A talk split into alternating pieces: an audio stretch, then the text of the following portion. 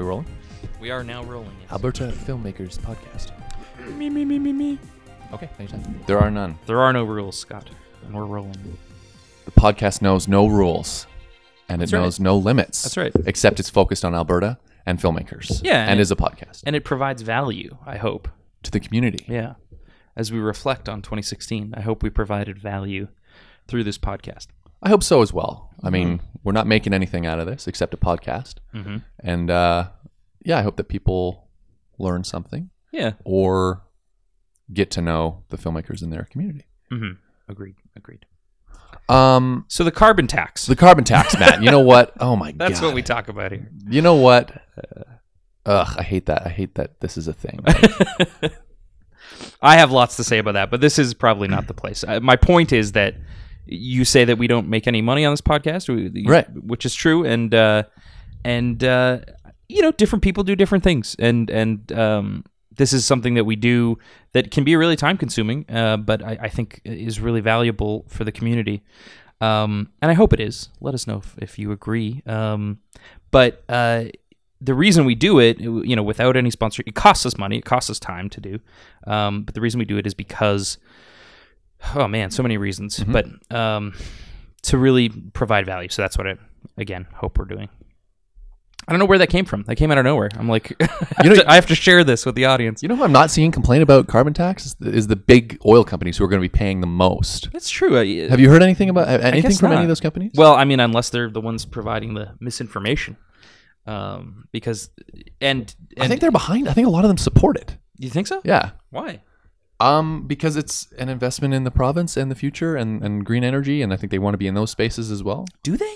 I hope so. I hope so too. I think like it's like Blockbuster versus Netflix, right? Mm-hmm. Like there's the Blockbuster model, which is not diversifying and not, you know, evolve or Change- die. yeah, evolve or die, yeah. It, happens all the time in in all, all industries, especially right now.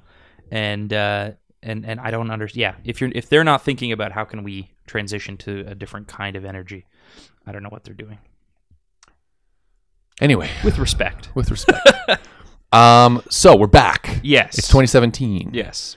Tomorrow is uh, our, our third year anniversary. That's right, that's Full time right. with full swing. So we're still alive, still going. Um, and we're making this movie called In Plain View. hmm So let's just jump to the In Plain View corner. What do you mean making, Scott? I thought We're- I thought we were done. Oh, we shot Matt. it already. Oh, Matt. Is there more? There's Does- more to does more done. work happen? There's more to do. In fact, it never stops.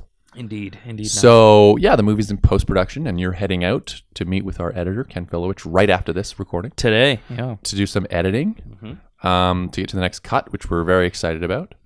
And uh, we just got a grant uh, to go to the European film Right. market from Ampia, our friends at Ampia. Congrats to Um, us. Yeah, congrats to us um, and the other four teams that were Yeah. sponsored for various um, markets and festivals around the world. And thanks to Ampia for making that available. Yeah, for sure, absolutely. us. So it's this new market export grant. Uh, if you didn't hear about it, uh, then obviously you weren't listening to the podcast news. Mm-hmm. Um, but you should apply for it next time because it's awesome, and uh, it means that uh, I get to go to Berlin in February, Mm-hmm. and I will podcast about my experience there and uh, the innumerable failures and hopefully some successes that I have um, trying to sell this movie. Well, you know what, and that that's an interesting point to our conversation that's happening in the in the middle of the podcast. But one of our filmmakers has some really great stories about just this going to markets and, and things. So there's some value there. Totally. Don't mean to derail you. No, no, no, absolutely. Um, so let's get into the industry news.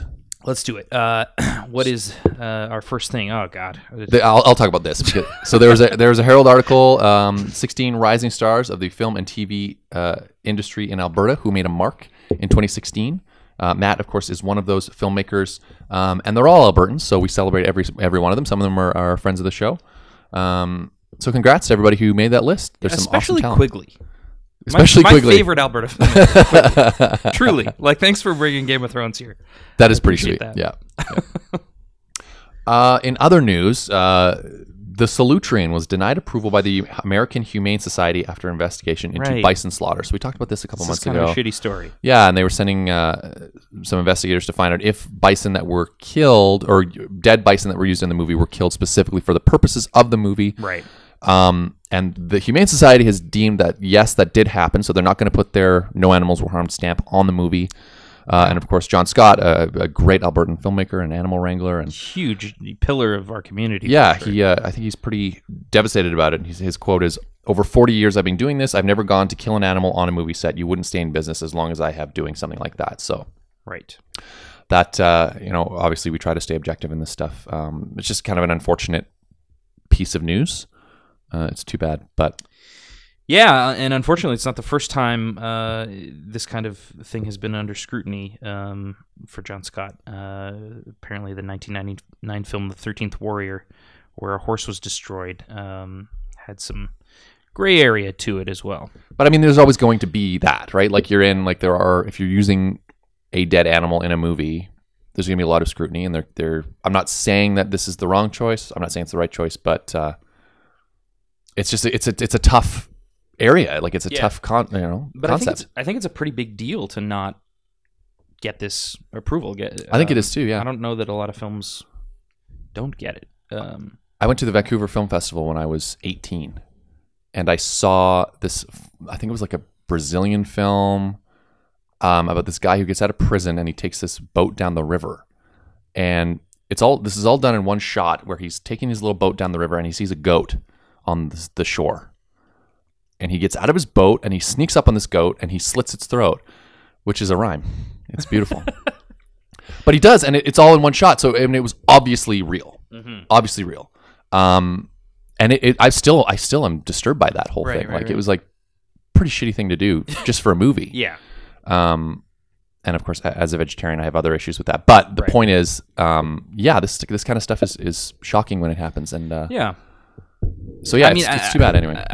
I, I, think I we should say uh, we don't know the truth of, of what happened here, but obviously, not getting it. Um, my understanding is that that some pretty messed up things can happen with animals, and you can still get that American Humane Yeah. Society.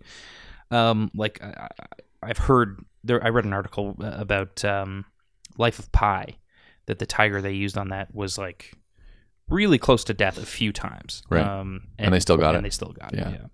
So, so yeah. I mean, I, I, I- hope it's not true. I guess yeah, is the that's that's a that's a fair yeah. yeah. Um, so we, we chatted with uh, Sandy Summers and Jillian McKercher um, a while Yeah, ago about yeah. about uh, the Herland workshop, hmm um, and we wanted to get more into the discussion of women in film, um, which is an important discussion that that uh, maybe we shouldn't be the ones having.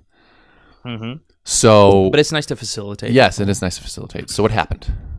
Uh, well, so the, this conversation obviously happened Calgary International Film Festival, um, and I guess this is our third uh, and final uh, of these series that um, the festival is kind enough to invite us to be involved with. And um, Christy Garland and Sandy Summers uh, spoke about uh, their experiences as, as female filmmakers.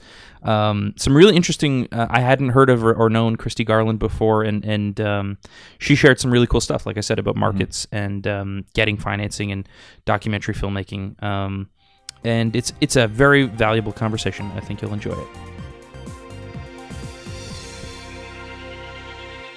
Well, why don't you start by telling us a bit about Cheer Up?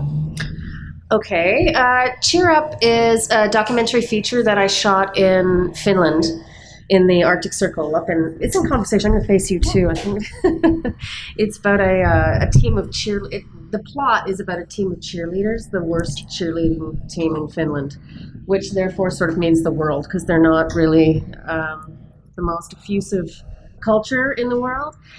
Um, and it follows. It actually follows the personal stories of three: the coach and two of the cheerleaders. And it's more of um, it's more of a coming of age story, um, a story about loneliness and depression and um, you know family and and all these sort of life issues, serious life issues in the packaging of a film about a cheerleading team.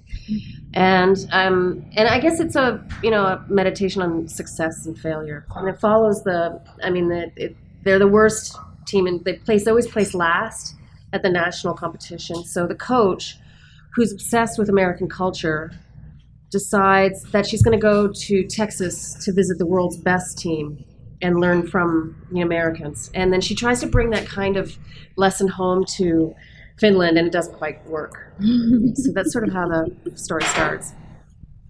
Nice. And what's your most recent project? My most recent project, well, it would be Herland. I would say that it's the mentorship program that is just um, coming to an end right now. And I just um, opened a show called Making Treaty 7, and I did all the the visuals and the movie aspect of it and the lighting design for that. What kind of pro- program was that? Or project was it? It was theater? Yeah, it was or- a theater theater project um, that it's a project that's been going on for about five years, and each year there's a, a kind of a new rendition, and it continues to to grow. And it's been workshop for many, many times. So right now we're almost at a final stage. Yeah, and so it's it's about the re-education and the redistribution of uh, inf- information about the Treaty Seven and the signing of it, but from the perspective and from uh, the First Nations community. Mhm.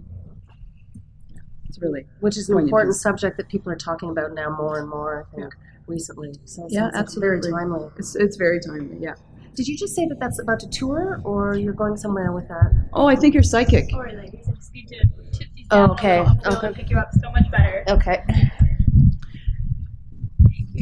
I think you're psychic. Yeah, this it will eventually be going on tour. So next year, which is a an anniversary of the signing of the treaty, it'll go on mm-hmm. tour Okay. and to Ontario and stuff. Great. Yeah. So, what have your, been your biggest challenges in in this latest project that you've been working on? Let's start there. That's helpful. That narrows it down. Well, this one, um, I always, and this one was a film, it's in Finnish, and I don't speak Finnish. So that's sort of a challenge right off the top there. Um, it's challenging, it's a challenging film to make because it was sort of an impossible film to describe without people getting the wrong idea, especially as I was pitching it.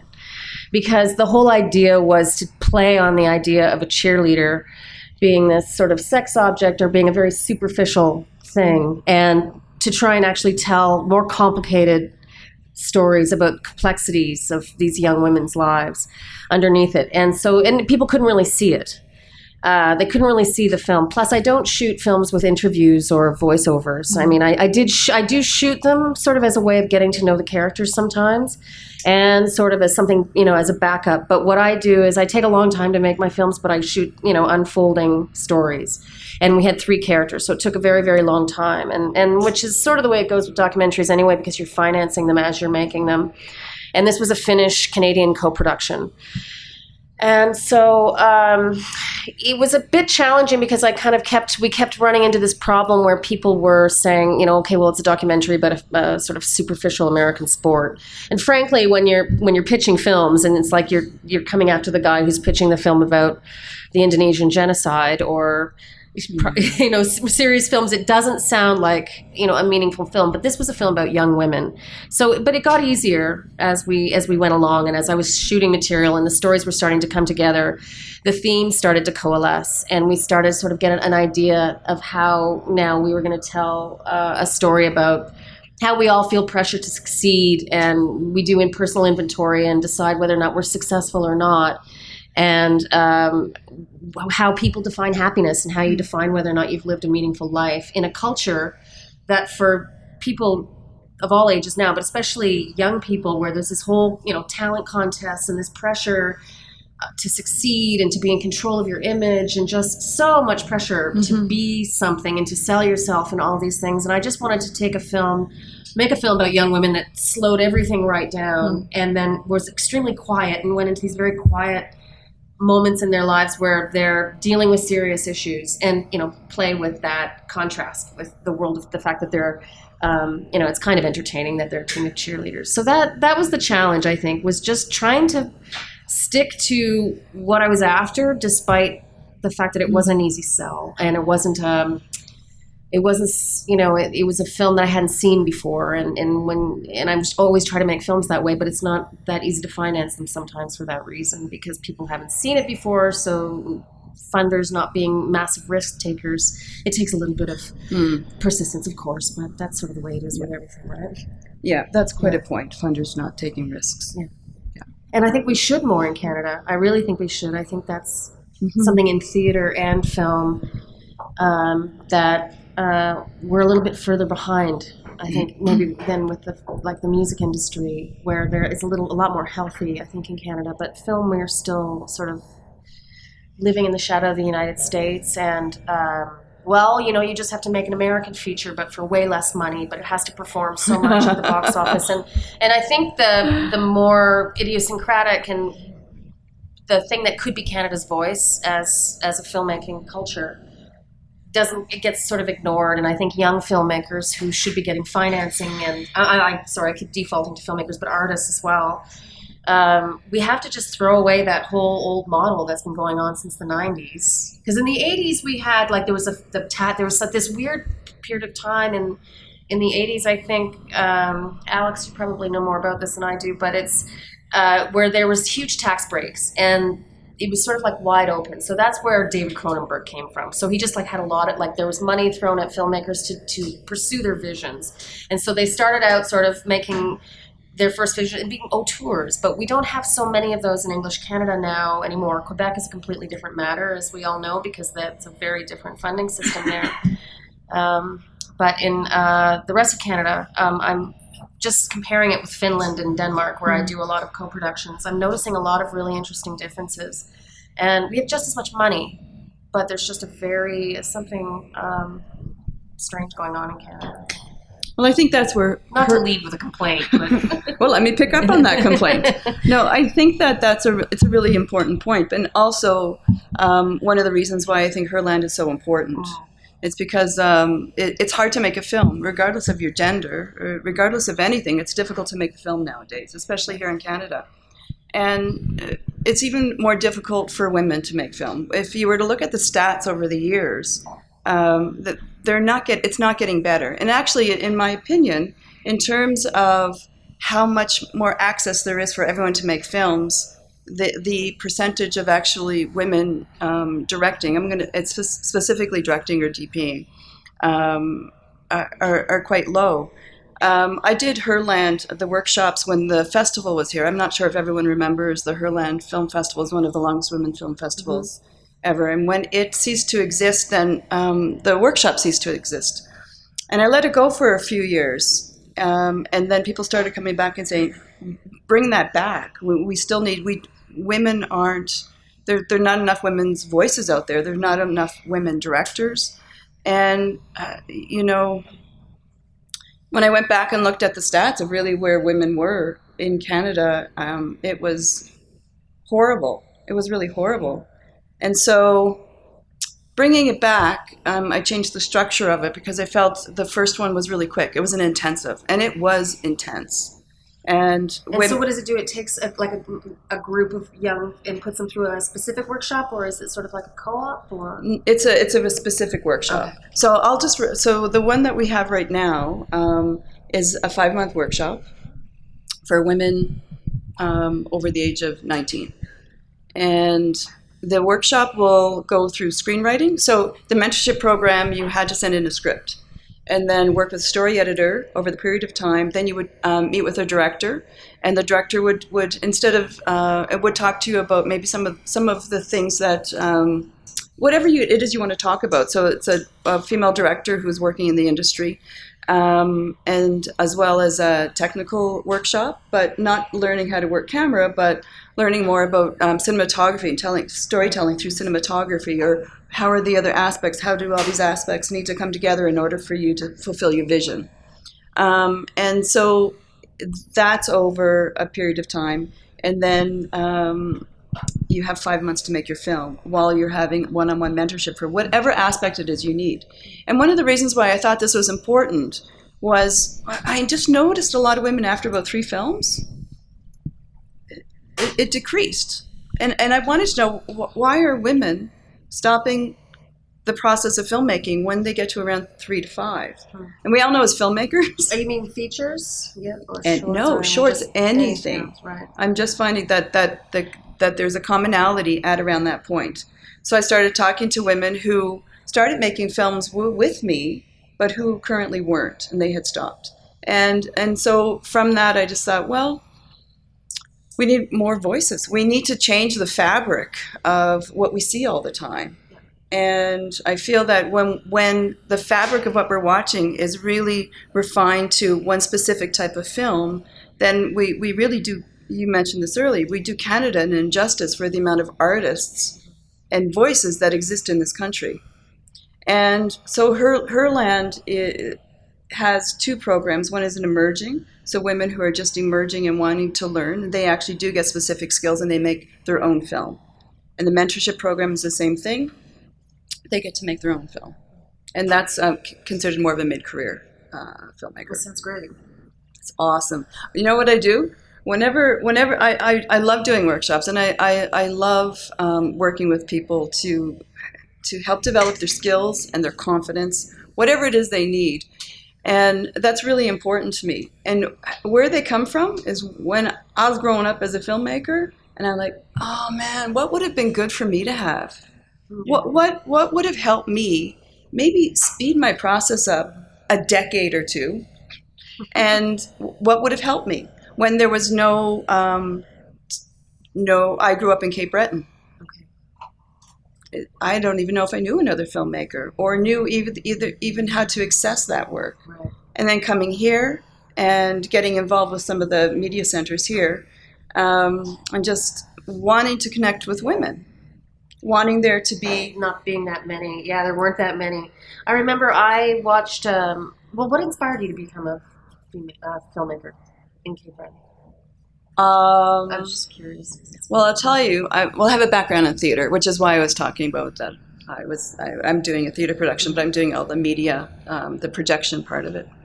And uh, I wasn't until I moved here because growing up in Cape Breton, I, I had no idea I could become that. That wasn't even a thought. It wasn't until I moved out here. I got I went to Dal, studied theater, came out here, and then I started meeting people in film. And how I accessed film was someone came to me and saw some of the work I was doing with a local company called One Yellow Rabbit. And they said, Will you come with me and let's make a music video? I have a 35 millimeter camera, but I don't know what to do with it. I'm like, I don't know what to do with it. So the two of us trying to load a 35 mil mag, never having set foot anywhere, just two of us. And that was Jeff Weinrich, who does a lot of um, Jann Arden's videos. And so the two of us were literally like looking at books and going like, "Hmm?" and we did it though, and that's kind of what prompted it. And then I kept getting invited on sets as either DP or as um, doing lighting and stuff. And then it kind of grew from there. Okay. Okay. Wow, that's really impressive that you like just like taught yourself film, like real film, not like today's like, okay, well if I switch this, I can have a video. No, I taught HD. Listen, I was make it look like Kodachrome. I was so hardcore and switching to video. I I held out. I totally held out. I'm like, what is this nonlinear thing you talk of? what part of my brain is that coming from? I'm really grateful I got to shoot film on film actually and edit on a film um, Sure, on a hey? Steenbeck. I made my first couple of shorts that way, and it was it's a very very different. There's a, there's pluses and minuses I think of. But Walter Murch said this really interesting thing that's quite true. He said it in this book called A Blink of the Eye, and and when you go through and you take your footage. Your rushes, you know, in, uh, off the bin and run it through a Steenbeck. You're con- constantly forced to kind of fast forward and rewind through all your different scenes, and you you notice things. You go, oh, I forgot about that thing. But when it's buried and it's digital, then it's only a matter of like what you choose to look at that sort of forces you to go through those things. And that's uh, one thing I kind of miss about it. But that was a long time ago. And there's obviously a ton of benefits to, to having it all be digital right now. But uh, So is there any habit that you've kept from doing that that you're like, okay, from this medium, I'm, and we're doing the same media, like different media. I do try to sort of revisit. It's dangerous, especially if you've been pushing through different cuts and you finally like let things go. You've killed your darlings, and you're finally at a cut. Like I have this horrible habit of wanting to go back and look through the footage again just to make sure I haven't I haven't left something that I you know really adored. But more often than not, it's as I've grown with each film, I've sort of realized that. Um, you know, I, you kind of have to leave those things behind, and you have to part part with things that you love, even uh, even though you you know wish i mean i still have a scene that i wish i could put in the last film that i did i really still mad at myself that i let it go but whatever that happens but back back to the whole idea of women filmmakers um, i remember seeing a film by patricia rozema on television when i was in high school. I saw the her I, i've heard, the mermaid singing. And i remember that thinking oh wow a woman directed that. I had never even it had never even really occurred to me that women directed films. It was just so you know you just never thought about it. And that's when I first got the idea that maybe I wanted to um, make films, or that maybe I could make films. I loved films because my mother had this habit of keeping me up, like on school nights when I was elementary school, like to watch the nine o'clock movie with her. So I never went to bed until like eleven thirty. I was always falling asleep in class. And so, yeah, so it's a good, good bad mother in many ways, but a good mother when it comes to filmmaking. So, you know, boy in the plastic bubble, girl on the other side, or the other side of the mountain. You know those movie Yeah. movie of the week. So, anyways, we used to watch those, and so I knew I kind of wanted to be a filmmaker. I knew I wanted to do that, but I just never, never occurred to me that I could. I had a crazy lack of entitlement, and I could never be. Uh, you know, I never had any. There were no artists in in my immediate family, so. Then when I saw that film on television, I was in high school. I thought, oh, maybe, wow, okay. Uh, and I took a, um, I was, I was, I, I bought, my dad bought me a Pentax camera. Um, when I mentioned I was interested in photography around that time, I took a bunch of really bad photographs and I applied to Ryerson and was on the waiting list. And then I got in. And once I was there, I started to really discover um, discover more about why I wanted to make films, what my voice was, and um, I saw another film called Calling the Shots by Janice Cole and Holly Dale, who are two uh, Canadian documentary filmmakers. Well, now they make they direct television and all kinds of things. But they made this sort of really, for me, it was a very seminal film because it was um, about women filmmakers all over the world. Margarethe von Trotta, Agnes Varda. They had they interviewed sort of everybody, um, uh, and Dee Allen, I think, who's you know one of my heroes. She's a film editor. She cut uh, Bonnie and Clyde, and she's sort of one of those Thelma Schoonmaker, like all of these masterful uh, women, but usually in the edit room. And so I, when I got out of school, or I was in third year or whatever, I I went to um, their office and knocked on the door and told them that I wanted to intern for them and just like Yeah. whatever, push the broom around or do whatever they needed to do. And that's sort of where I got a sense of like what a working documentary film. And I didn't know at the time that I wanted to make documentary films. I thought I wanted to make uh, fiction films, and I went on to make a few fiction shorts. But that was an, a really nice opportunity as well. And they were great mentors. And I think that's kind of key. Um, it's and you know I, this sounds like a really negative story, but or negative, but I think the problem when there's people are struggling to get financing and uh, everyone's just working hard fighting their own battles. And you fight a lot of battles when you're trying to make a film. And so it's very hard to and it gets competitive anywhere. It doesn't matter how much funding it is. It's very it's healthy in many ways to be competitive with other filmmakers and but I think that you know women were fighting a little bit harder. So I always found like that even my own reactions to other people's films, like if another female filmmaker did well, you felt a little bit jealous or you felt a bit like resentful, and I think that's kind of natural. But what I've really started to realize is that it's much much better when women filmmakers mentor other filmmakers and also see other uh, you know see the rest of the films that are being made in your community. And really you know it's obvious for a lot of people certainly in the theater community i think maybe they're much more supportive. But i think it's very easy in film to get closed off because you're making your thing and it's this sort of tunnel vision and um, you don't realize how important it is to kind of go and see especially other women's films but everybody's films and and talk to them about it and Yeah. you know make sure you notice what they're trying to do. Because i think the art form gets really stunted and paralyzed when you don't work together to kind of raise the bar and I've been comparing it a lot with uh, Denmark because I've been working in, in Denmark, which is a very, very different country in terms of financing and in terms of uh, filmmaking and gender. Like, there's so many uh, female producers and directors, dozens, like whatever. The whole town is filled with them and loads. And they're very, very um, good at sponsoring, or, or there's a lot of state funding and early. So you get they have new Danish screen, and they have basically if you graduate from the National Film School, you're working right away, right away. Like you almost always they don't mind you. It's hard to get into the Danish Film School. They only accept six directors every two years, so it's very competitive. But still, the whole community is sort of filled with people that all see each other's work. They all consult on each other's films. They're all very involved. Sometimes there are editors who work as directors, and um, and I'm sure there's a healthy amount of competition there, but what I've noticed when I'm there is that they all seem to know each other and see each other's films, and there's a very, very tight knit community there that I sometimes wish we had in Canada. And it can be tough here because it's such a big country. I mean, Copenhagen, you can fit on the head of a pin, and Canada's much bigger, and we're all spread out, and it's a little bit more tricky to see each other's films. But that's one thing I've started doing in the last few years is just trying to watch as many Canadian films and as many films by other female directors as I possibly can, and then talk to them about it because then you really start to understand what you're all trying to do or what each person's actually trying to do, what challenges they face with making that story, and you can learn from each other. And obviously, it gets better if you sort of lift each other up. And Absolutely. it's a new thing that sort of, and I agree with it. It's sort of this, you know, it's a bit of a meme nowadays, but I kind of agree with it because,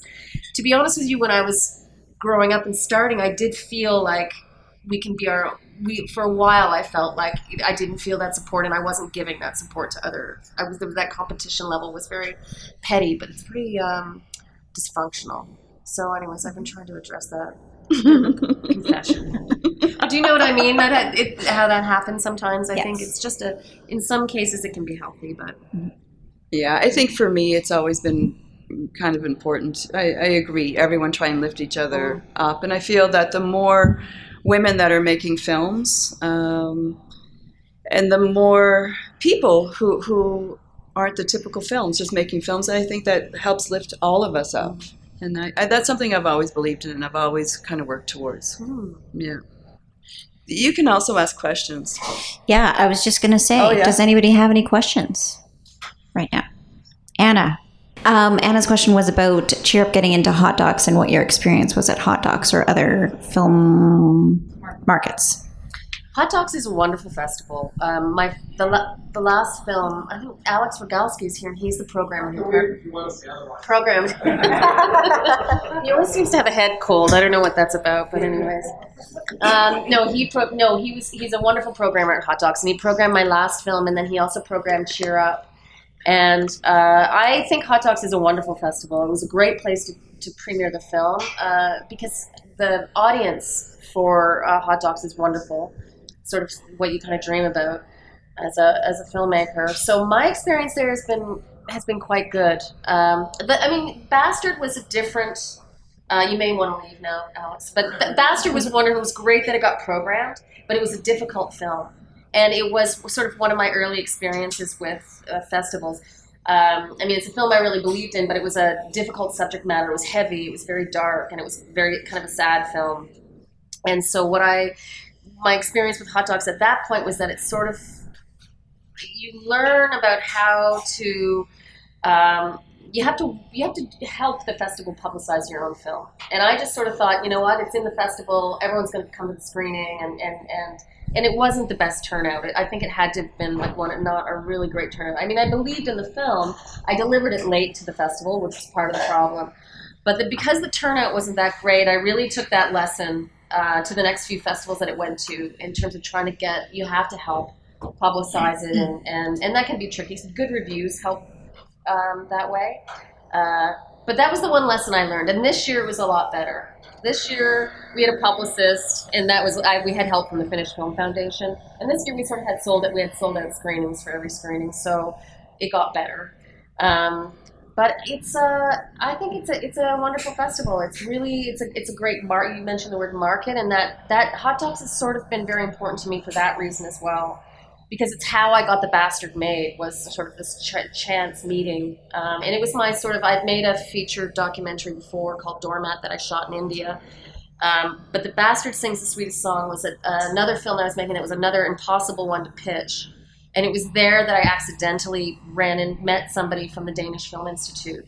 And um, he was late. Like I had submitted a request for meetings in this thing called Rendezvous, where you know, if you want to meet with these commissioning editors and you can pitch them, and either nobody took my meetings or they lost my list or whatever. So I was that person at the festival who had a trailer and was trying to finance a film with no clue, who knew no one, who's sort of standing in the corner and just it's it's mortifying because you don't have a way no you don't have any way to talk to anybody and plus you don't understand how to pitch anything um, but then suddenly there was this email that there was the the uh, consultant from the Danish Film Institute was there, and I mean, I'm a huge Lars von Trier fan, and uh, and I well, and I love all Danish films actually. And I thought, well, that's you know, they said he's here late, so he has no meetings. So if you if you want to meet with the DFI consultant, go to the sales desk. So I ran to the sales desk. I thought I can if I get one meeting, then I'll feel like it's worth the 300 bucks or whatever I spent on the pass. And I got the meeting with him. And what happened with that never happens since. It's never happened to me since. But he watched the trailer and he said, I love this film. It's an incredible film about addiction and family and bondage and love and all these. I'll tell you what the film's about in a second. And he said, I'll definitely give you, I can definitely guarantee uh, the Danish Film will give you production financing.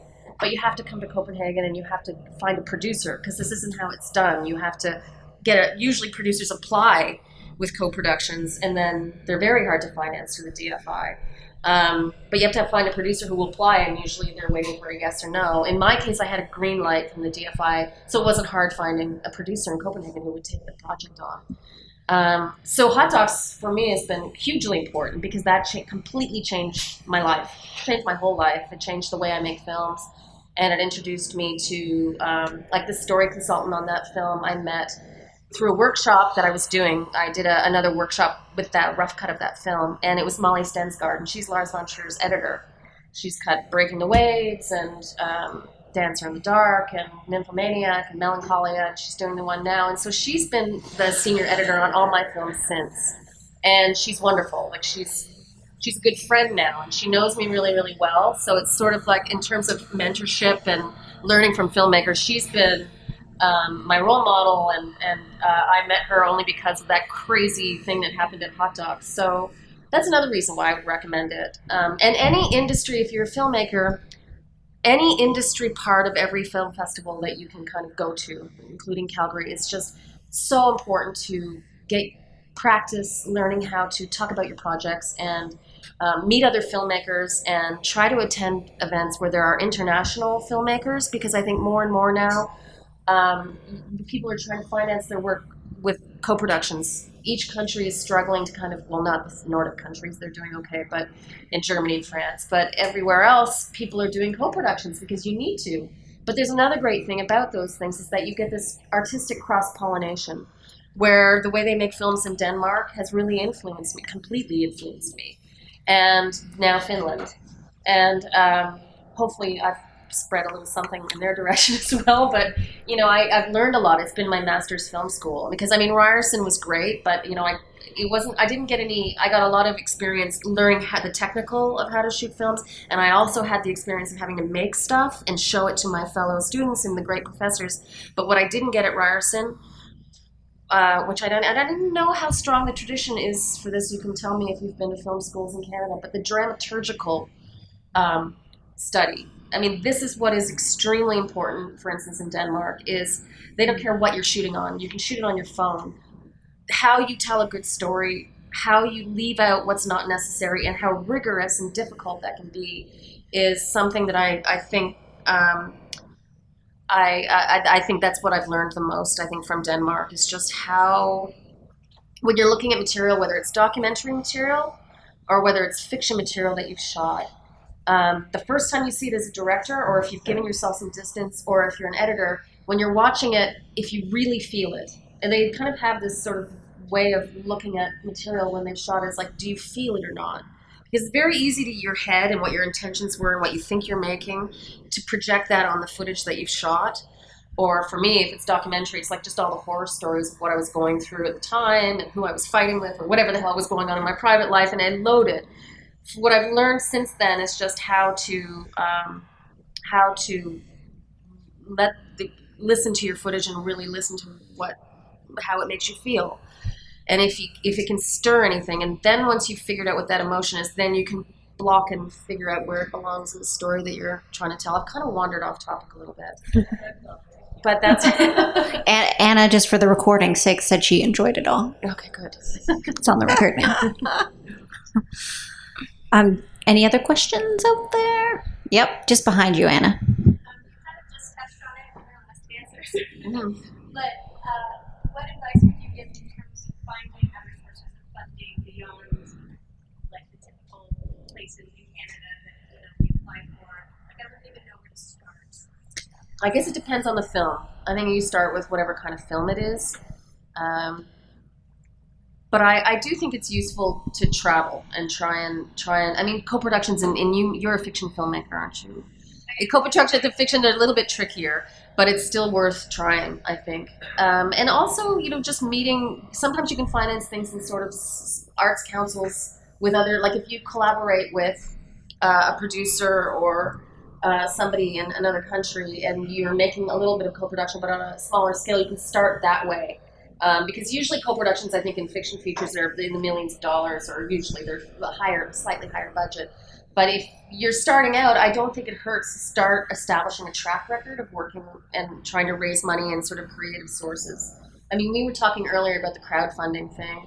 I have never done it, um, mostly because it really started to get popular with the cheerleading film, and I couldn't put, I couldn't not not you know, I've I've given money to like a, whatever twenty bucks here and there to other films, but they're about topics like my film's about first world problems, and I just couldn't shake down my friends for money about a first world. Plus, I had Finnish Film Foundation funding, so it was just not what you do. But I think that's also getting a bit tired. Um, the crowdfunding thing. I'm no expert on it, but I think you can only do it so many times. So I haven't really given you a very helpful answer, except that I mean, okay, one thing I've done, and that's been good for my path, was that I started in Canada by taking advantage of the Canada Arts Council and the Toronto Arts Council and the Ontario Arts Council. We're very, very lucky to have that in Canada, and and they're very, very supportive. The first short I made was a fifteen thousand dollar explorations grant from the Canada Council, but what that meant is I could make my crazy, whatever I had in my head, kind of film, and completely have creative control and try to make and have my failures and make my embarrassing mistakes and, and learn a little bit and have some successes along the way, but completely based on trying to figure out why I'm making the films and making them sort of according to my own voice. Um, I, so I think that's a good place to start. Um, can you Maybe- because any questions? 'cause you- would know. Story Hive, like tell us some kind yeah, of there's there's definitely Story Hive. Um, Story Hive this year, uh, this this go around is dedicated 100% to women filmmakers. Yeah, which is great. Definitely um, Alberta Foundation for the Arts Canada Council. Um, if you look into Bravo, um, there's Bravo Fact and Bravo Factual, and they give a fair amount of money towards um, dramas as well as um, documentary. Um, and actually, Telus Optik Local, they have a fair amount of money that also goes towards um, shooting either, well, many things actually. Um, my next feature is, my feature is supported by Telus Optik. So it can go Wow. from short to long web series, documentary. Even if you have like a wonderful idea for a 12 minute piece about someone who is doing something, um, you can apply for money. What is te- so? What is Telus Optik? Is it like Bell New Media, or is it is it it's a filmmaking fund? It's a filmmaking fund, and they fund a wide variety of things. Yeah. Wow, that's great. and, it, and is Telus Optik are they releasing it through that channel on TV? Does Yeah. it have to be released through that channel? Yeah, like uh, uh, Telus Optik is um, is a funder of the emerging um, Herland Workshop, and all the women have freedom to kind of sh- show their film wherever. But there is an aspect that it, it also goes on to the Telus channel, and the same. So all of the stuff um, does have to kind of screen there, but you have ownership of your work. Do they fund it entirely, or do you combine it with other financing? You can totally combine it with other financing, or you, you know, if you're um, if you can do it, it, it's a it's a healthy amount. If you're going to do something smaller, it's like seventy five thousand dollars or That's something like not that. bad at all. Is it based in Alberta only? It's um, well, Telus Optik Local, so um, it's in Alberta and BC. If it's in other places, I don't know because I don't access it. Okay. Yeah. But I imagine they have something similar. I imagine that it's it's across Telus, the yeah. yeah. Um, so that's y- y- you know, and there's also National Film Board. They have filmmaker. Uh, they have the FAT program. So if you've made less than three films, you can access that for finishing funds. Um, yeah, there's there's a fair amount of places. I think what's really important in terms of producing is to be as creative with how you access and where you go. I know that often when I'm told you can't get money from them, I'll go and still get money from them because if you have an idea and you want to get it done, then that's an aspect of what you do is you just continue looking for money and you um, find ways to to um, make those connections. It's I think that's a really important aspect because especially if you're starting off as a filmmaker, you just need to make films. I I've made over 75, 80 films, and I can say I still learn something on all of them. And I'd like to challenge myself on all of them so that I don't get stagnant, so that I just keep learning. And I find that a very fun aspect. So back in the old day when I first started, it was, um, you know, I was doing projects that I didn't even know I shouldn't be looking for funding for, or the people I did go Right. through an, I.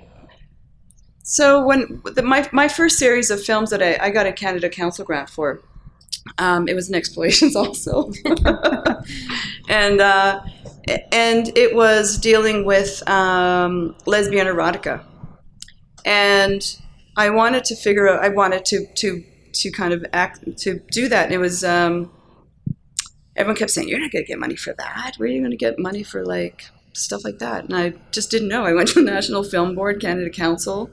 Was it a documentary series? No, it wasn't documentary. It was um, short films on lesbian fantasy. Okay. We created a little um, What was it called?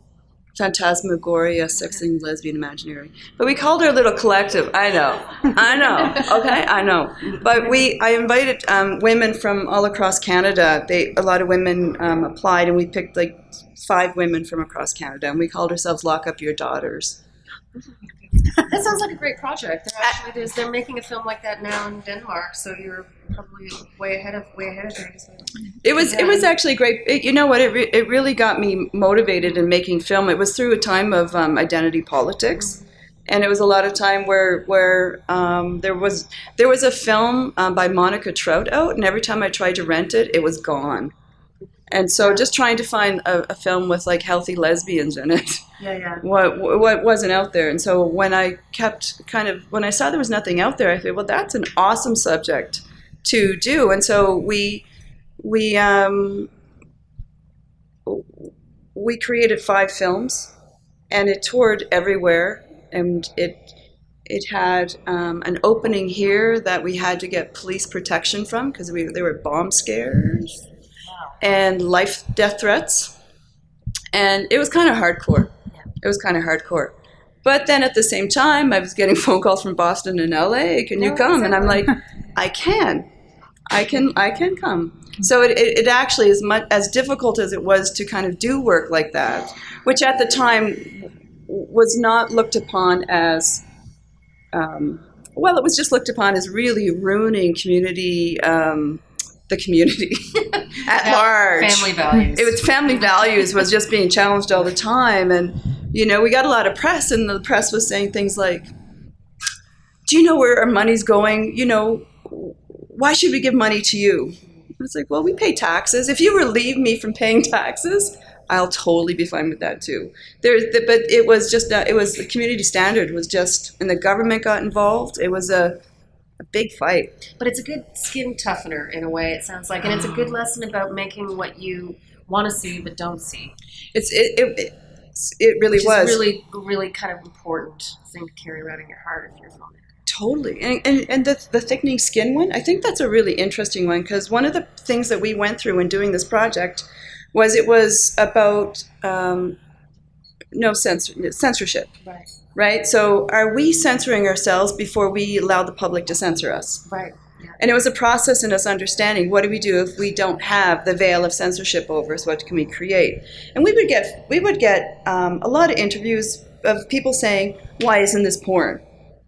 And It's like, oh, maybe it is. I don't know. You, you know, you can talk to each of us. Maybe we do erotica. Maybe it's porn, but it's not porn that you know you're going to pay for to see.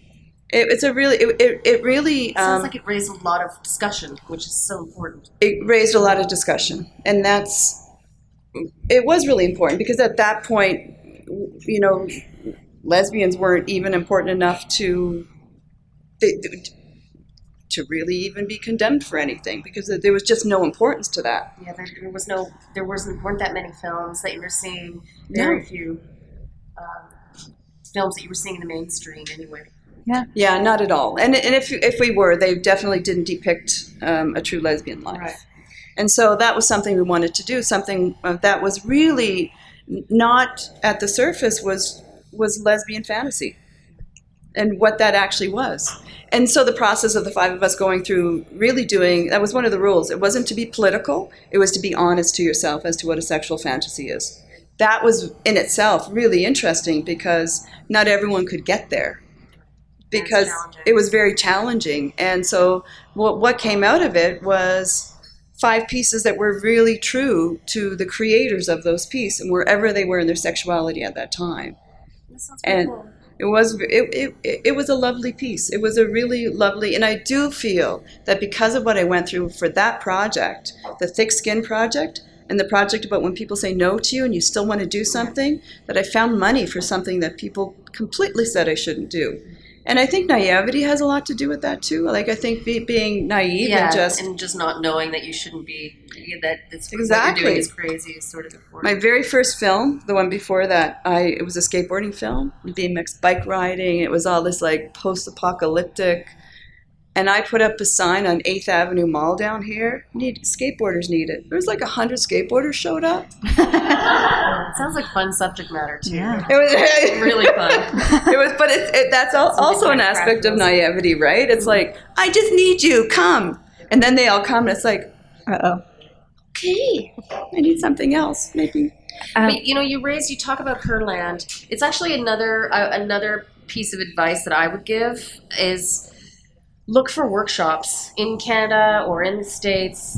Look specifically at filmmaking workshops, and especially internationally. That's actually been pretty key for me in terms of meeting other filmmakers and other. Because the thing about um, the Bastard Sings the Sweetest Song got into a workshop uh, in Amsterdam called the Binger Film Lab and it was the one and only year they did uh, documentary features, but they also do um, uh, fiction. Now they just concentrate on fiction, and it's still up. So if you have a fiction feature, always try to apply to that. Because what happened is that the the advisors there were some of the best filmmakers, the most accomplished filmmakers in Europe. So they're and they they come from everywhere: Germany, Denmark, Scandinavia. So they're there to help you but then they become they become friends in a way. Like Molly was there. It was a coincidence that I had Danish financing on a film that then got into the one of the you know it helped get the film into the Binger Doc Lab. But once I was there, all of these fantastic picture editors who had done these sort of Academy Award nominated films and films that have been in Cannes and, and whatever, suddenly you're learning from the very best and they're helping you um, make tough decisions with your work and they're kind of teaching you. And that, so it's not only good for your craft and learning it, but it's also good at finding out how the hell everyone else is financing their films over there and then um, forging collaboration. So workshops is the other one. And I mention it very specifically here because I never hear of any other Canadians doing these. I've seen very few. There was one other Canadian that took the Binger, Binger Film Lab. Um, there's another one called, for documentary filmmakers, there's another one called Doc Incubator. DOK, uh, no, yeah, DOK Incubator. That's based in the Eastern uh, European countries. They have a three part workshop. The first one is in Czech Republic, the next one's in Slovakia, and then the next one is in, actually, it's in Sweden now. So it's also fun because you can travel around and you stay in crazy locations. And it's basically, it's an incubator. Like they take your rough cut and you, you, you know, you're put in a room with a really, really accomplished editor and they help you find they help you fix the problems and find what, what the film is and what the story is. And so for me that's sort of been my, my master's film school as i said and it's also um, helped me form new collaborations. And I think another thing you talked about that I think is really important is going out there to markets and to people and to actually stand there with your work and try and uh, get people to read it. I think that a lot of times um, you have to work really hard. You have to make connections. They're going to be giving you money and they need to believe in your work. Yeah. And it's really important to um, to get your work out there, to, to actually and get Go. practice talking about it as well it's really important. I, I've sat, I've, I've judged pitching con, um, competitions. I learned so much from pitching competitions, or even being on Yeah, juries. really I've learned so much because you sit there and go, man, that is, you, you can see where someone knows their project, knows what's important, and knows how to sell it. And if you can do that, then that takes shaves off so much um, conversation. You just get to the point. You And realize how to yeah how to crystallize How to- what your film is about. And it takes practice. I mean, when I think of the early pitches, I mean, we're a little bit luckier in documentary because we can show trailers. So if you've got a, a good camera and, and a decent sound package, you can go out and start to shoot stuff, shape it into a trailer, and that can help you. But Yeah. yeah, I've learned a lot about that. But the other thing I've noticed about attending markets and, and meeting with broadcasters, because the way films are marketed and uh, or the, the way you finance films in the documentary world is you try to get broadcasters on board, and those trig- those broadcasters or commissioning editors trigger other funds. And very often, if you've got good commissioning editors on your films, then then it means that other ones are paying more attention to the project. Um, but what happened is the first film that I had, The Bastard, I got the Danish Film Institute financing for that, but it was a little bit trickier. I mean, and the Canadian uh, broadcasters wouldn't consider it. But then when you think you come back again with another project a couple years later, and then you come back again, you really, really you can see it in their eyes. They're taking you a lot more seriously because you're not going away and you're going to keep making films. And that's another thing with the persistence, where you just they go hi, you know, they know you now, and they saw that you made that film that that wasn't for them, and they saw that you know how it did or how it got critically reviewed. It might not have been a festival darling or whatever, but now you're back with another project, and they watch your work and they watch how you're evolving. And you may never be good for whatever their slot is, but they start. But you don't know what they're going to tell other commissioning editors and how what they would you know. It's so that networking thing is so incredibly important because you learn from them as well. Mm-hmm. You can get to a point where you're familiar enough with them and you've had enough, hopefully, great conversations with them at pitch festivals, MeetMarket in Sheffield, for instance, is one I go to, where you can ask them really, you know, you can ask them questions like what, how did I blow it, or like what, or you know, what do you, you know, you can ask them a lot. You can learn from them because these are very, very smart people who know a lot about, you know, what they're doing, and they know a lot about. Um, they've seen tons and tons and tons of films.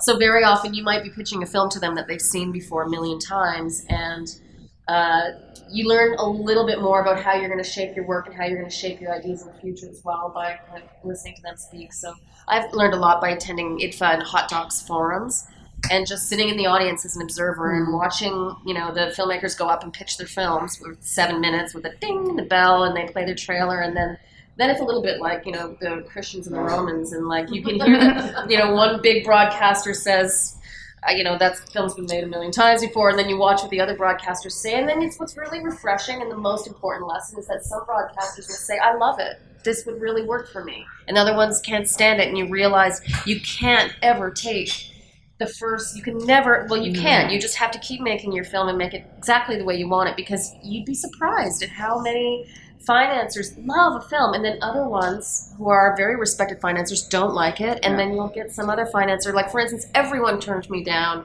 in the beginning for the bastard except for the danish film institute which is a very hard finding institution to do a collaboration with um, for danish filmmakers. So it, that was for me it was like okay i've got like a little a little bit of esteem to go on now. And uh, you know still getting the door slammed in my face all over the place but it's what every filmmaker goes through and it's important to go through that because you really start to learn how much of that you take in and shapes the way you make films and how much of it you just need to resist and stick to your own guns. And that's always a conversation i'm having with myself in terms of you know what's marketable what's financeable but what i still should keep making regardless of that because i feel like i'm trying to do something i haven't seen before. Cool. I think I want to open it up to see if we have one like one last question, and then we've got to get them. Well, we've got to get Christy to our screening. Okay, go ahead. The question is about pitching. Can you give us an example and about like how many pitches you've done? I've pitched. Um, well, I'll tell you the films I've pitched. I've pitched the Bastard Sings the Sweetest Song, which you can see on Netflix. Just just search word bastard because there's only that and some another film about uh, baseball. Uh, so you um, you can see that one and then Cheer Up and then um, uh, yeah those two films. Well, Cheer Up you can see in a little while, but those two films I've had a lot of experience pitching. And What Walaa Wants, which is a film I'm making in the West Bank right now about the daughter of a convicted uh, uh, an ex prisoner, former prisoner. Her mother. Um, uh, was uh, built a bomb and conspired to bring it into a settlement. So that's a more difficult film about a teenager. But anyways, I've pitched all three of them, and they're very, very different films. And I've pitched uh, not so. I haven't been in the big forum pitches like IDFA or whatever because the kind of films that I make are kind of better to have at intimate pitching festivals. So MeetMarket in Sheffield is one of those one-on-one sort of speed dating kind of pitches. They arrange the meetings ahead of time, but um, but you still have the intimacy of just being able to talk. Um, and uh, but at every single market, there's always meetings now. You have to because I'm always trying to either sell the one that I've finished or um, get further financing for the one I'm in the middle of, or and also get seed financing for the one I'm making. And it's always who, what, where, and how. It's who is who is it about? It depends. It depends on the financer. In the documentary world, there are some documentary commissioning editors where it's more about what than it is about who, and that means like I make films that are completely character driven. Uh, and they're documentaries that don't use interviews or they don't use voiceovers, so they're very cinema verite, following the characters and watching them as their lives unfold. So those are character-based films that are only um, suitable for some broadcasters. Other ones, they're like films about subjects in the world, like new, current uh, current issues and all the important things that we all need to see films about. So that's sort of the two, sort of depending on who you're pitching to, is a, is a good way to think about it. But for me, I always um, I kind of narrow it down to you want you want to come out of a pitch with them really wanting to see how your film ends, really wanting to see your film. So it should be a compelling character who has. Uh, you should really start with who is it about and why is it important? Why do people need to see it? Why why are people going to relate to it? Why how can they see their own story in it?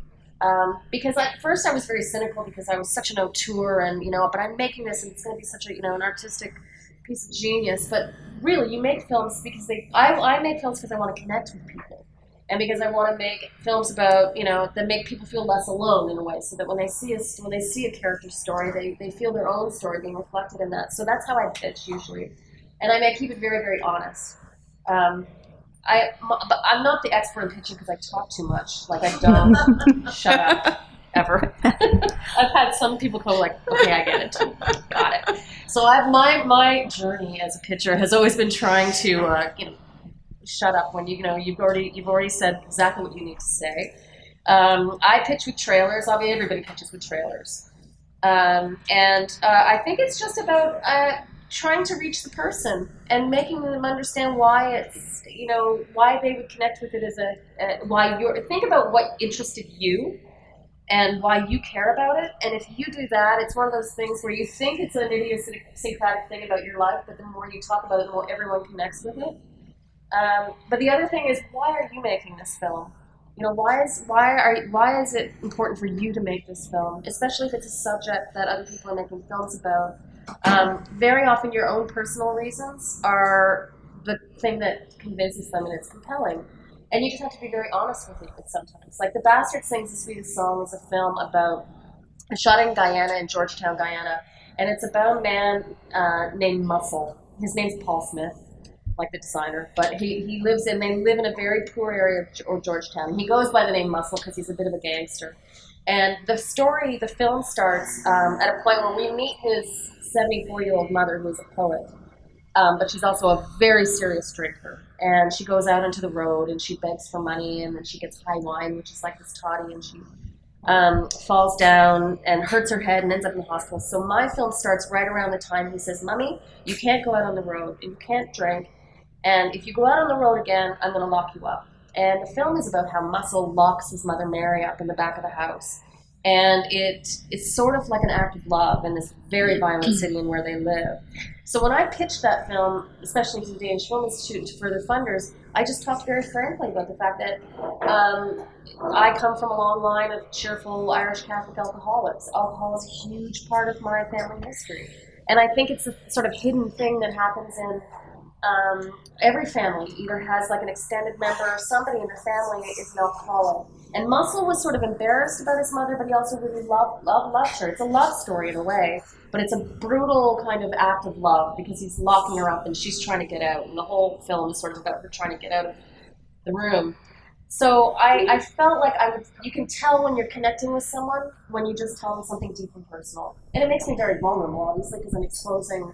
But that's sort of for me my reason for making films. So I, I guess that's the other thing. And, you know, we're not always making films about like things that we connect with our deep, deep family. But I honestly think like just the I personally I'm a big confessor, so I'll just say this is why I'm making the film because it wasn't a film about the uh, perils of alcoholism. Actually, it was a film about how in this case these people were trying to survive horrific circumstances in their past, in the violence of their past.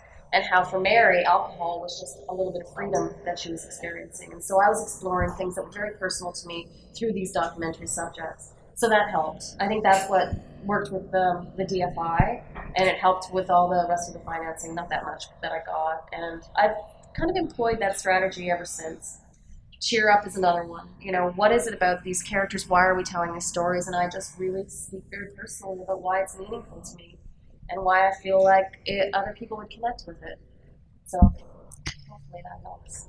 I think that's I think that's a great answer. I think a lot of people think they have to have a lot of flash and a lot of this and that, and the other, but really it's like what what, what is compelling about it to you. Um, I'm going to ask one quick question because we're running just a touch over time, and we've got to get you to your movie. Um, Story Hive is taking women only. Some of our national organizations have decided to try and do gender equity or have set goals to reach that. What do you think? in like one or two sentences should female filmmakers do now to take advantage of this kind of what I see as maybe a turning point? make films that you want to see that you haven't seen before and stick because like the NFB has now said 50% Canadian film or female female filmmakers. So a fall. Sorry, it sounds like it's something that should be printed on the side of a mug, but really follow exactly uh, whatever is nagging you that you want to make a film, and don't worry too much about what's financeable or what. Try not to work ex- externally, like and looking around. It, it sometimes that helps to inspire you, but I think the point of this gender parity thing is to try and get new stories out there and to get new perspectives. And there's a terrible habit of trying to make films that are or pitch films that you've seen before because you think they'll be easier to finance or easier to make and certainly it's great to be inspired by those things but i think that what we need is more crazier films coming from weird directions and people's personal histories that inspire them to make interesting films. And that's when cinema is going to start to get interesting um, and uh, more interesting you know? That's i think what we need. So i would just say that. Follow your voice. Cool. And I think one way, the only way to change that is for women to make films. But Just to, to make a film, however you can, with or without, you know, just just make them. Because if women aren't making film, it's not changing. buy a good mic buy some good lavalier microphones and a shotgun mic and shoot it on your iphone if you even because it, the first thing you're going to make unless you're extraordinarily talented is always going to be shit or, or whatever hopefully or you'll have some you'll have some elements that are wonderful or maybe you're lucky and you make great films my journey has been like a lot of like I've, I've learned from making bad films as much as I've learned from the things I've done well but you can, all you need is to record is good sound. If you want to make documentary, you can shoot it on your phone, or you can shoot it on so you can get a DSLR. So I think um, Sandy's right. It's just start shooting right away, um, and don't wait for anybody permission to give you permission or, or anything like that because it'll take it'll be a long time before somebody just decides to you know And I- financing. And I think the thing too, all, sometimes people come up to me and say, "Well, I don't have any background. I can't apply for grants." That's actually just not true. You can still do that, and there's different requirements from different granting agencies, but you can um, access it. And you can also access workshops at Calgary Society of Independent Filmmakers, at EMMEDIA, uh, Quick Draw. So there's a lot of places here that you can go and take workshops. And um, if you really have no you have no idea of how to do it, then just go to these art- artist run centers because they're they're really fabulous for, for stuff like that. And then through there you can find out all the amazing places you can go and get money with or without experience. Mm-hmm. Okay, well, we have to end it there because we've got screenings to get to. Thank you for coming out. Thank you so much. Let's go give a round of applause. Cool. Well, thanks again uh, to the Calgary International Film Festival for working with us on that and letting us uh, record that awesome conversation. Yay! Yeah. Very nice. yeah, that was a cool series. I uh, I hope to be able to get back there next year. Yeah. and, and listen to some more stuff. Be a little less busy at the time. Yeah, hopefully. uh, and also hopefully not. right. Yeah. yeah. Anyway, let's get back into the news you can use because we've got some exciting deadlines coming up. The uh, if you're a filmmaker and you haven't made a feature film yet, there is a chance to get hundred and twenty-seven thousand five hundred dollars That's a from. useful amount of cash. That's a lot of money. You can make a movie on that amount of money. yeah, in a really stressful way for sure. Yeah, for sure, definitely. um, and you can do this by applying to the Telefilm Microbudget Program. Now, the way this works is you apply to a filter partner organization, such as FAVA in Edmonton or the Calgary Society of Independent Filmmakers in Calgary. Mm-hmm. You need to be a member of these organizations to apply. Right. But the good thing about this is that uh, Telefilm has extended their deadline. So in, Right. in Calgary, Yes. the CSIF has extended their uh, application dead- deadline from like the 17th to January 31st. Mm-hmm, And we haven't heard of FAVA extending their January 5th deadline yet, Right. but keep an eye on that. You would think they would. I would Um, hope so, but maybe not. Maybe not. Yeah, but uh, it's it's tough time, of course, and I'm sure that's why Telefilm extended the deadline because the holidays, uh, everything's kind of um, in flux or uh, closed up for for the break. So um, I would I would expect that. Uh, and in case you don't know how this works, Telefilm has a deadline for the partner organizations to submit a recommended project. So that means that the Telefilm deadline is not your deadline. It's uh, it's the deadline those partner organizations have to submit. So they have Right. to have an even earlier deadline. So Right, because they um, need time to go through all the projects and pick their recommendation. exactly. So um, yeah, hopefully uh, we'll hear some news from Fava. We'll tweet it out for sure Mm-hmm. if if it changes. If you're interested in applying um, and you you haven't really heard of this fund, my guess is it's too late to get started. It could be. Well, I mean, I don't know. You've got a month. You kind of had a month before with, with the holidays. yeah, okay, fair enough. But if you don't like, if you're kind of thinking, "Huh, I might I might send, submit this project to that Right. project," Oh, would- you need a draft of a script. You need a draft of a script, without for a doubt. Yeah. um, although you don't actually technically need one. Oh, you might for the for FAVA and for CSIF. Yeah. Yeah. Yeah. Um, so yeah. Anyway, if you're if you're really gung ho on uh, on hauling ass and getting an application in, we've got some podcasts specifically about this program. Um, check them out, and uh, and of course check out Telefilm's website. Moving along. So the Rosie Awards are happening again uh, this year. I get to say this year now, 2017. Submissions are uh, open, and uh, your deadline to submit is January 13th. Um, there are uh, 58 categories to submit your project in, uh, so check out ampia.org for more information on that. Uh, the Calgary Underground Film Festival is now accepting submissions for the festival, which is taking place April 17th to 23rd of this year. Submissions are now open, and the deadline is Monday, February 6th. Um, they love all genres and screen a variety of films from documentary to narrative. However, they do not accept mid length films, which is anything from 30 to 60 minutes. So if you've got a short or a feature, uh, submit it. Right. There are no submission charges at all for Canadian productions of any length. That's nice. That's fantastic. Absolutely. Right on.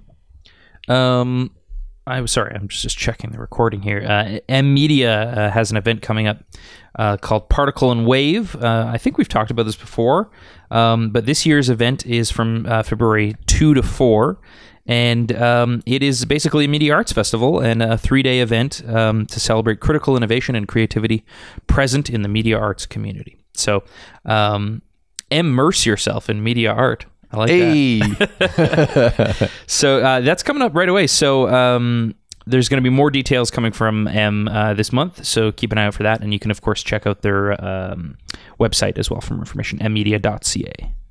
If you're in and around Calgary, you can check out a feature length documentary every single month with the Doc Soup program. This is cool. And yeah, I- we haven't really talked about Doc Soup too much. yeah, I, I think it must have come up a, a few times, but it is a it is a Calgary International Film Festival project Initiative, yeah, that happens year round. Um, right. In partnership with Hot Docs. that's right. And so they're in their ninth year, and they run from November uh, to April. So they're going now, uh, and they screen on the first Wednesday of each month. They bring six of the year's most talked about docs to local audiences today, this Wednesday, January 4th at 7 p.m. If Matt can get the podcast out in time. at the Globe. Alex Gibney's Zero Days is a documentary thriller about warfare in a world without rules, the world of cyber war. this sounds like a super cool documentary by the way um, and I, I don't know how much you know about Alex Gibney. I I, I didn't know that much until uh, he did the Going Clear documentary for HBO. Oh. the Scientology documentary. He's an incredibly prolific documentary filmmaker. He did the, the Enron documentary, which was huge, um, and the We Steal Secrets documentary, um, and also Taxi to the Dark Side, which I haven't seen, but has been regarded as one of the great documentaries of all time. So um, this is sure to um, bring the thunder. Yeah, That was a great choice of words. That was, but, that was uh, you sold it to me. Matt. it's an interesting discussion though right because because this is you know cyber warfare uh, is not only so so secret and and um just kept under wraps uh it's also becoming you know more timely than ever i'm sure he didn't time it to have this documentary being completed when Right. russia happened to affect the uh, american election through cyber warfare um but man is it a powerful hugely. weapon. Yeah. yeah Yeah, I mean, we all forget how important the internet is into our lives, uh, especially if you're listening to this podcast over the internet machine. yeah Yeah. So uh, his his quick synopsis is through accounts from high echelon players in the U.S. and Israeli secret services, journalists, analysts, and whistleblowers. Zero Days uncovers new information about the operations and U.S. cyber weapons programs and demonstrates the profound risks this brave new world of digital warfare poses to the safety of the planet. it's a big topic for sure Yeah, yeah, for sure. So uh, over at the CSIF, there's some workshops happening. Um, of course, the the screenwriting 101 workshop uh, taught by your friend and mine, Jason Long, uh, is a 10 week uh, event. It starts January 9th. Uh, and it runs for 10 weeks. Um, so it's $360 for members and students and $400 for non members. Um, not a bad price considering it's a 10 week course. Yeah, you're gonna get a lot out of this. instructed by really one of the most prolific screenwriters in our city. So very, very uh, unique opportunity that you should definitely jump on. I would be shocked if it wasn't already full. Um, give CSIF a call as soon as they're open again, um, and check out csif.org uh, for more information. If you want to get on a set, the first thing you need is a set etiquette and protocol ticket. You can do that by attending a three hour workshop, which is being hosted on the 11th of January at 5 p.m. Um, from IATSE Local 212, which is the technical union. So um, check out E IATSE212.com uh, and find out about uh, how to sign up for that. Hey, I should know this, but it, IATSE doing that course, it, it must be a requirement to get into the, your, their union as well. I'm sure it is, yeah. I always talk about you needed to get into DGC, but I'm sure you need it for IATSE as well. So I continue to learn. Hooray.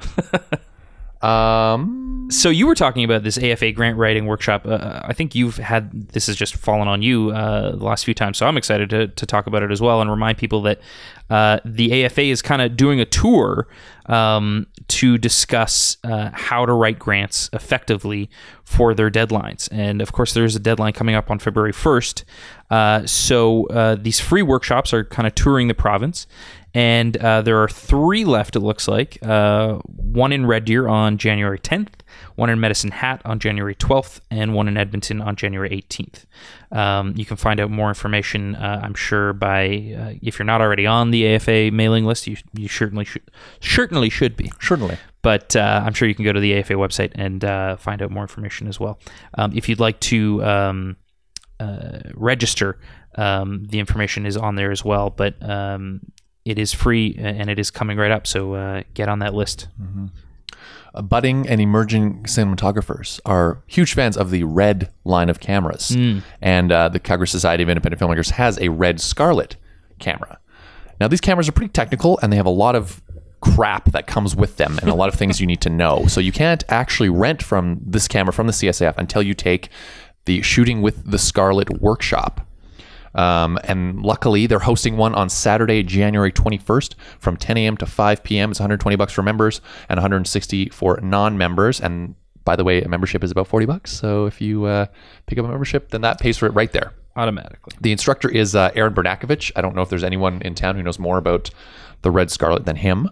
Um, and yeah, you're going to learn all about the Scarlet and all about the accessories that go with it. So sign up if you want to use that camera to make a, a damn good looking movie.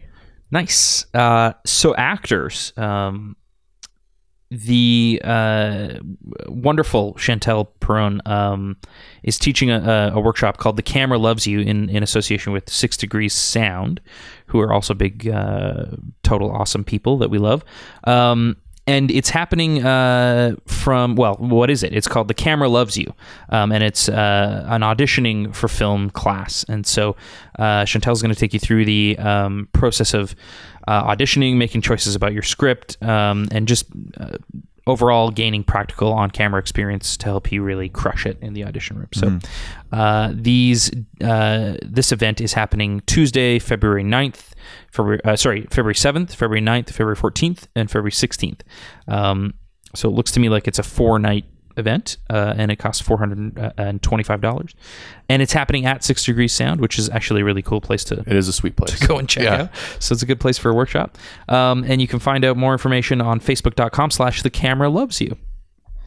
Up in Edmonton, Fava is having a screenwriting workshop series of um, workshops that happen from February 21st to May 16th um, on Tuesdays from 6:30 p.m. to 9 p.m.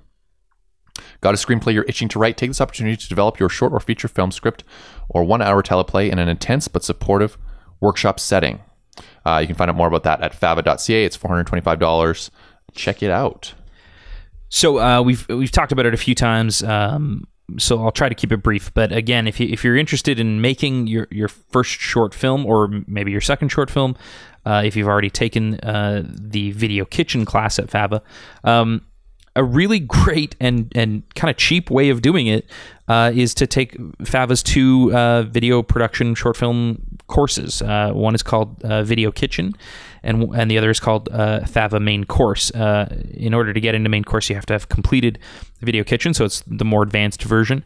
Um, but both of these workshops are running um, this year, and the Video Kitchen starts in March, and the main course starts in February. Um, so uh, it's a hundred and sorry, it's eight hundred and forty five dollars plus GST. If you if you miss the early bird deadline, you can get it even cheaper if you catch the early bird deadline um, for the video kitchen, and uh, nine hundred and forty five dollars plus GST for the main course. And the reason why this is awesome is because it takes you through the whole process of making a film, uh, a four to six minute film in the case of the video kitchen, and a- an under 10 minute film uh, for main course. So really, like I remember Scott, our first short films were like cost us three thousand dollars, right. and, and sometimes more to make. Yeah. So and that was and that was begging, borrowing, and stealing. Exactly. Yeah, yeah. And this is you kind of get uh, contained, and you have people that talk to and, and mentors to to kind of like ask questions and guide you along. It's a great way to make a short film, and you could really make the most of it. Um, so check it out for sure if you have uh, that interest. Absolutely. So what's shooting? Fargo season three. So excited about this. It goes to camera on January sixth. Uh, damn, they got a nice winter this year. It's going to be cold and snowy. It's going to look. I was just talking about Fargo, like Yeah. like uh, is is filmmaking a seasonal thing? And well, yeah, usually summer is more busy, but Fargo is uh, in the right place at the right time. Um, The the last, I mean, the first two seasons were shot in pretty nice winters in Calgary, right? And Fargo's Yeah. supposed to be this Right. cold, snowy setting. right, yeah, yeah. Two nicest winters I can ever remember. Yeah. Um, and season two doesn't look very wintry. I mean, it looks everyone's dressed like it's cold, but Mm. it. So this year, you know, they're really they're really going to get a good show. I think there's going to we'll be a lot of goddamn snow. Yeah, they'll have some uh, some some heavy snow for sure. Mm-hmm. Um, Wynonna Earp is shoot. Do, do you know when? I think they're they're shooting now. They're already rolling. Yeah. See that that's weird to me because it's because of the snow. Snow, yeah. Um, but uh, yeah, I'll, I'll have to take a look at the second season. Absolutely, see how that looks. Uh, and there's a feature film called Knuckleball that is now entering pre-production, which is uh, directed by Mike Peterson uh, and a few other people that we uh, know and love are working on it. So uh, I, I think they go to camera pretty soon. Cool. Um, so yeah, congrats to them.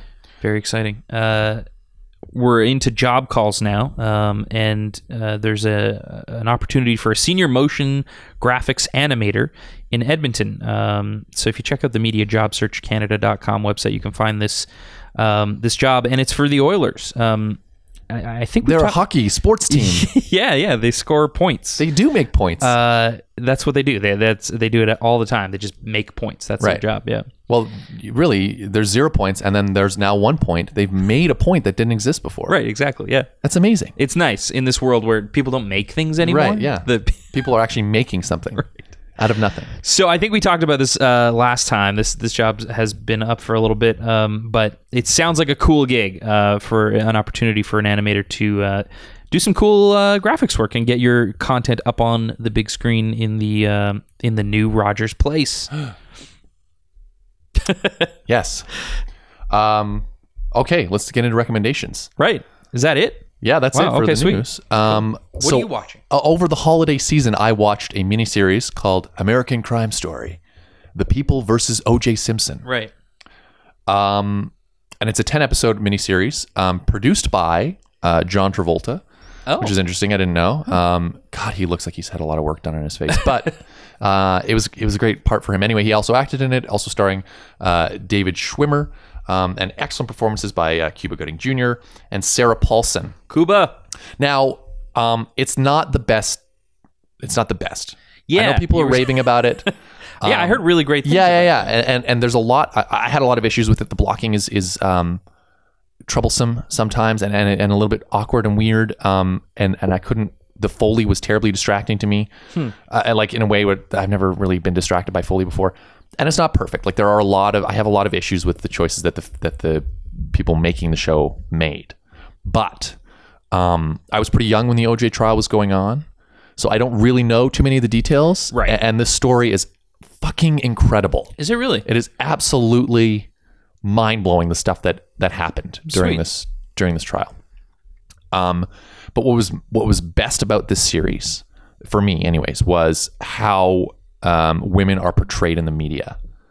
And this is all through um, Marcia Clark's, uh, who is the prosecutor, played by Sarah Paulson, and she goes through this journey of of because it was such a media frenzy that even the prosecutor was like, "Is she a bitch or is she a you know is she a babe?" And and fuck, it was absolutely incredible. Um, so just for that alone, I would recommend this, but um, definitely recommend watching that show, People versus O.J. Simpson. Very good. Cool. I'm just googling here to try to figure out. Um, I believe they're doing a second season of American Crime Story. Yeah, that's that's right. I- or is that what this is? Well, no. it- Oh, it's oh, it's about Hurricane Katrina. I just Right. found it. So that's interesting. Um, so same kind of format, but obviously uh, different story. different story. Yeah, kind of an anthology type series, which is cool. Very cool. Uh, that'll be an interesting topic to tackle as well. Um, I have a recommendation, which is uh, kind of fun. I've been doing this thing called um, uh, Fantasy Movie League. Okay. So you know we were talking about how, points and sports. sports. Yeah, there there are these things called fantasy sports leagues Yeah, I don't. yeah. where people, uh, I guess, pick a team of I, your ideal sports team, and you know the points they gathered in the week. That's what your score is, or something like that. Um, I'm not a sports guy, but I am a movie guy, and this is uh, the the movie equivalent of that. So you take uh, a look at the box office numbers of a film, uh, and then you well or you make you make guesses on how a film's going to do based on um, they provide re- research i don't actually like their research i I prefer box office mojo I like box office. yeah yeah and any they use a different site but um, I, i've i've done it for what, three weeks now um, And, well, so what do you do? You pick just movies? yeah, so you pick You a line your roster yeah. of movies. Yeah, so it costs you. You have a thousand dollars to to work with every week, and it costs you. These are fake dollars, right? Yeah, of course. yeah, yeah. So so you have an eightplex cinema, right? And you can pick what goes goes in your, Oh, in your eightplex cool. cinema. So obviously Rogue One is a good choice right now, but it's expensive, right? It could be like six hundred and forty seven dollars, whereas a, a movie like Fences or Lion, smaller movies, could be like twenty two bucks. So you can fill your your cinema with multiple movies, and if you leave a screen empty, which can happen if you run out of money, uh, it, it costs you two million dollars of your total box office bring bring in or whatever. So uh, it took me a, about a week to kind of figure out how it all works, uh, and then I'm gonna brag and say in my second week, perfect lineup. I had a perfect Whoa. lineup, which only 11 other people had. Uh, So who do you compete against? Everybody? yeah, well, so it, it's it's smart enough to know that okay, you started in week three of this round, so you're only competing against the people who started at the same time as you. So among those people, only eleven people had the had the perfect lineup, and I was one of them. There's like 737 people in the people that started in my time frame. So um, anyway, it's super fun. You can create your own little league. Maybe we should do this as the podcast and invite everybody to to uh, come check it out. Um, but you can compete against each other, of course, as well. So I'm still waiting to find out how I did this past weekend. It's uh, it's a little bit nerve wracking because cool. I bet a lot of money on Lion because I felt La La Land had already kind of burnt out. Like it's it's big, but it's like it's it's not having the big impact at once. It's Right. doing the festival run, so Yeah. it's like Yeah. So La La Land was one to consider. Uh, Why Him is also a bit in play. Eee. Yeah, yeah, it's weird because you don't. You, Right, right, right. No, this is you don't cool, want yeah, it, but nec- but it might do But well might- enough. Yeah. So I actually didn't pick Rogue One last week, and even though it was the best film, it cost so much money Right. to have in your Cineplex that it wasn't the film. You didn't want it. I, I think it was uh, Passengers, having Passengers in number one position, and then um, something uh, something that's been out for a little while, but is still kind of expensive. And then I just did a ton a ton of um, uh, oh, I forget what it was. What was the movie? Anyway, one of the one of the cheap movies that actually Fences. Fences, yeah. Fences did really well actually cons- comparatively, and for the for the money it cost to put in the in the Cineplex, it was it was really well. How well many screens did you put fences on, Matt? Uh, Not not more than two. uh, no, you could yeah. So uh, I did. I think I did six. So I had Passengers and Sing was the other one. The kids movie. Oh, Sing. my God. So I was able to do Sing, Passengers, and then the rest was Fences. Holy shit. And that was the best lineup you could get. So so anyway, once you learn how it works, you're like, oh okay, I get, I get Return on the investment game kind of thing. here. Yeah, yeah, yeah. Yeah. That's sweet, man. So what's it called and, and how can we play? It's called fantasymovieleague.com. And um, yeah, I don't know if there's interest. Maybe we'll throw a, a league together and get I'm people interested. playing. I want to Yeah. play. Yeah. Sounds cool. Alrighty. Well, thanks to the- Breyer for doing all the news again in uh, 2017. Looking forward to more podcast. Hooray! Um, hope everyone had a great holiday, had a great New Year's. Um, now get back to work. Yeah, that's right. And by get back to work, we mean go, make, something.